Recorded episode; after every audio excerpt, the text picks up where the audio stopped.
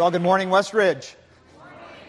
Wow, I got so much adrenaline going after that song. I'm, gonna, I'm too old for that. So, we're in the second part of uh, second, ser- second message. Excuse me for a moment, I'm not entirely sure why I'm up here. We're in the second message of a four part series. You're not sure what I'm doing either, are you? That's not the first time. Uh, entitled It's a Brand New You. And it's based on the thought that prohibitions are not enough. Jesus calls us to a new life, an exciting life, a compelling life, an urgent life. Thou shalt not are not enough. And so this series is examining those qualities of a better life, a new life that we all want. Last week we talked about how to be attentive. And we said that Navy fighter pilots call it situational awareness. awareness. Very good, you did pay attention. So, how was your awareness this week? Was it better? No. Okay. I'm really not interested in outcomes. We got 20 minutes more to go, and uh, we'll have a good summer.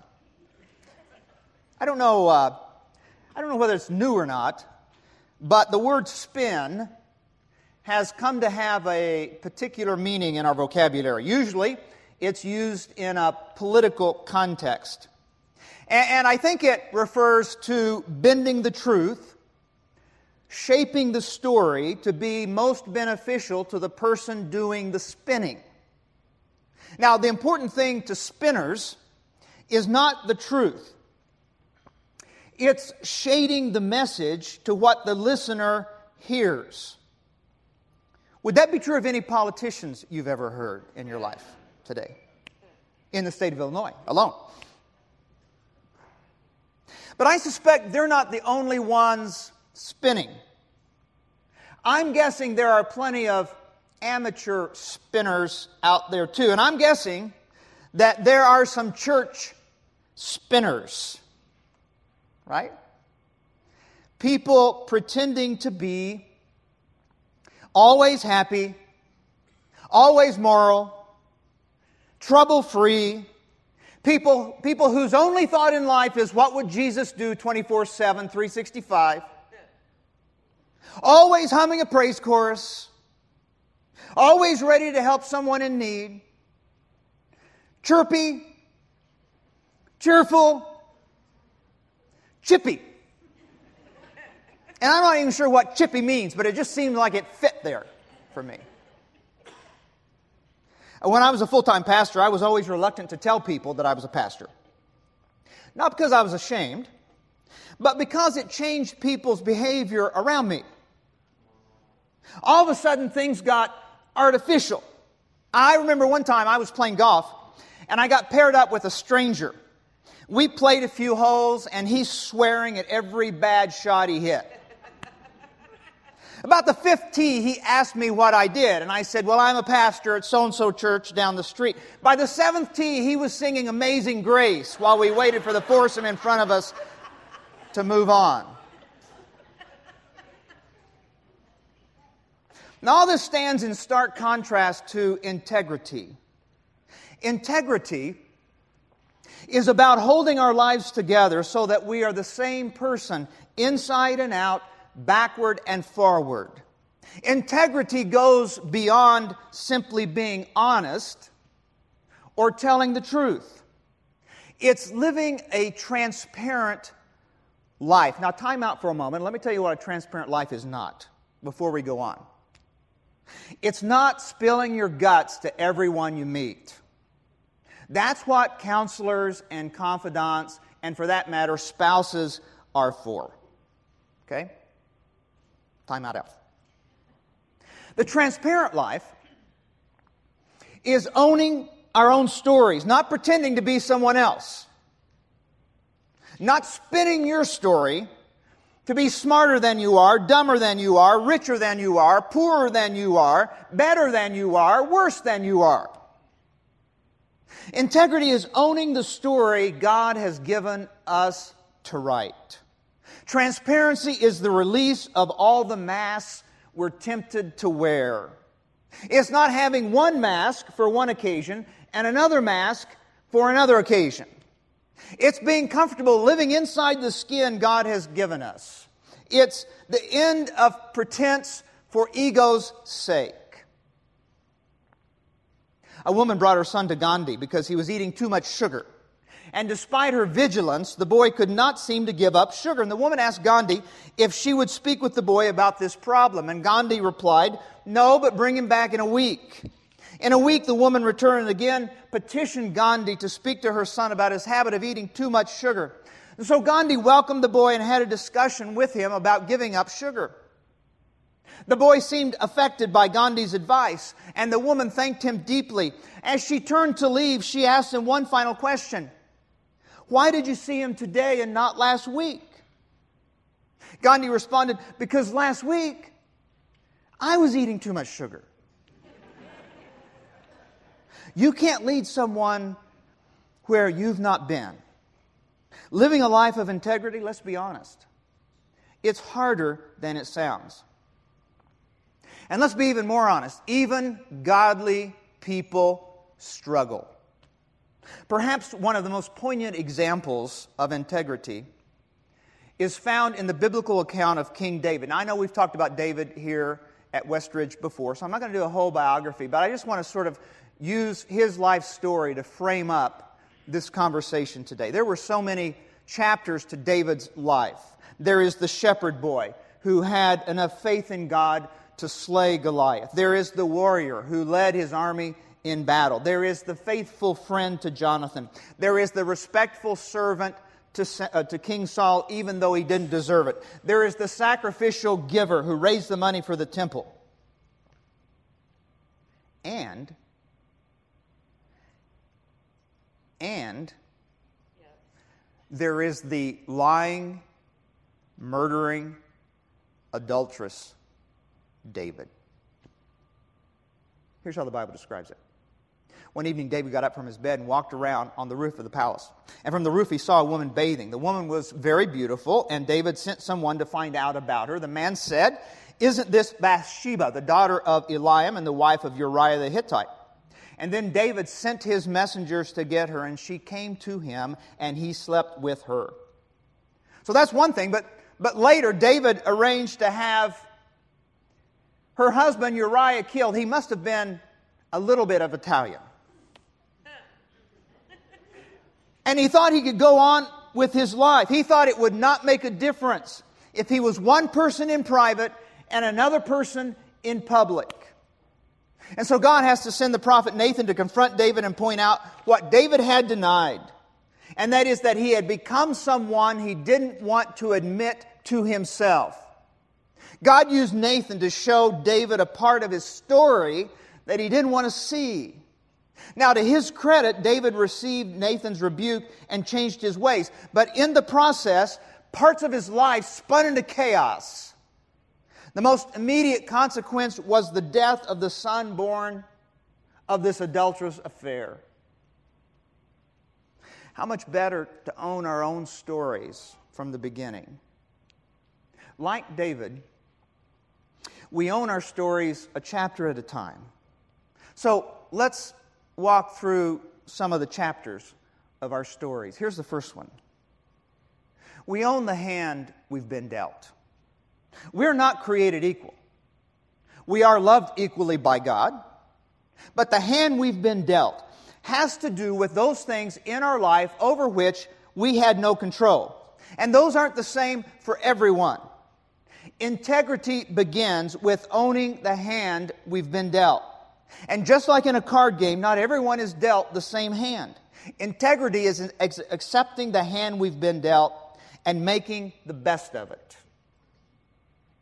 You know, I, I, had nothing to do with the country in which I was born, the specific time in history in which I was born, to whom I was born, the language I was taught growing up, the socioeconomic conditions in which I was raised, the physical health or lack thereof when I was born, the educational opportunities afforded me in early childhood. I had nothing to do with that. That was the hand I was dealt. For example, I was born with allergies and asthma. And I lived on a dirt road in front of a hayfield with a dad who chain smoked. And when they finally did take me to the doctor, he blew smoke in my face in the exam room. Now, you know how it goes. You don't know what you don't know. I just grew up figuring Everyone has a hard time breathing. I would have swapped that out if I could, but that's part of my story. You've got your own story about the hand you've been dealt. Now, let me just comment on one we've all got in common. To begin with, we were dealt our parents. Now, you can pretend they were perfect and perpetuate the cover up, or you can smolder in an anger that won't go away, or you can simply own the hand you've been dealt.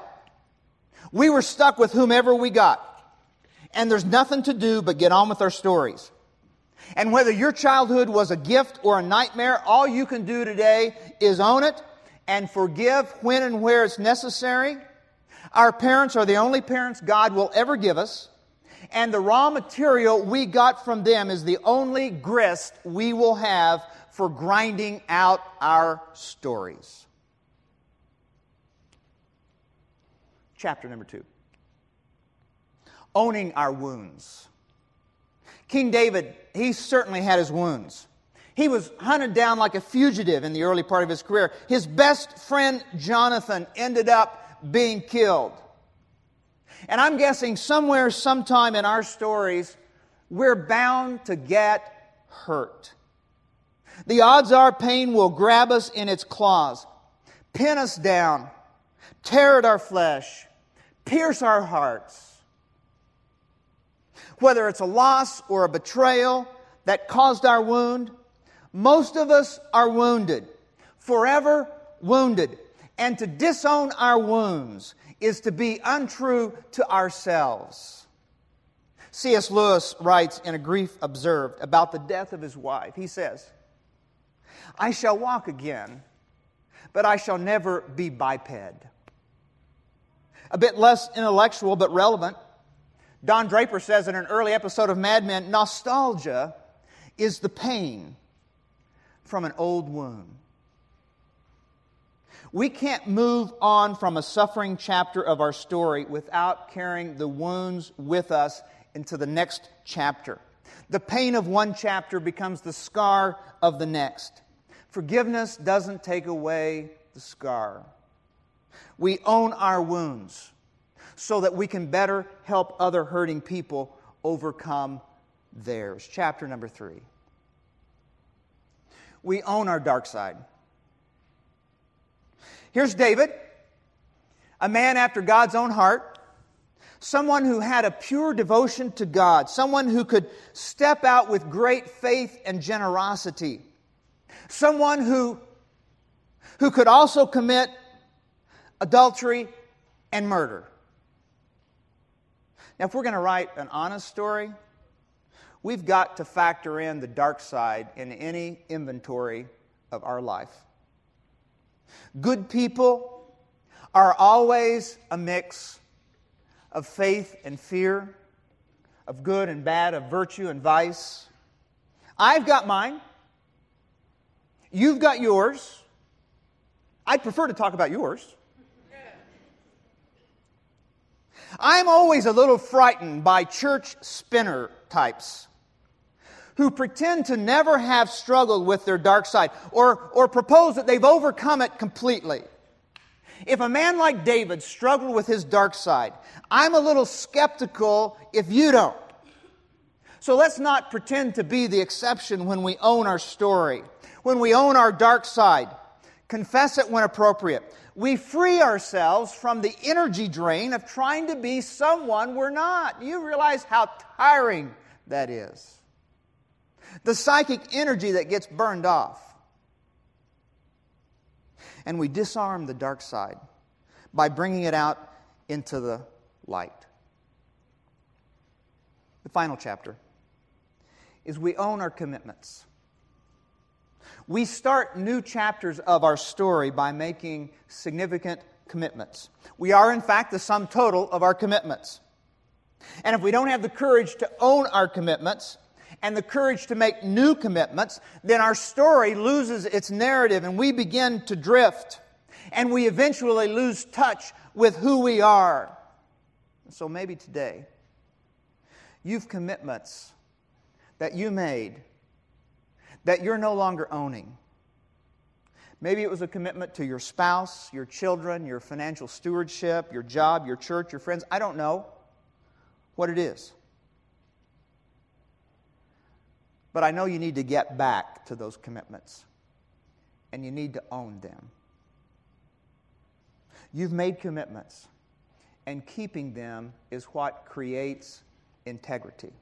Maybe there are some new commitments you need to make. You need to start a new chapter in your story.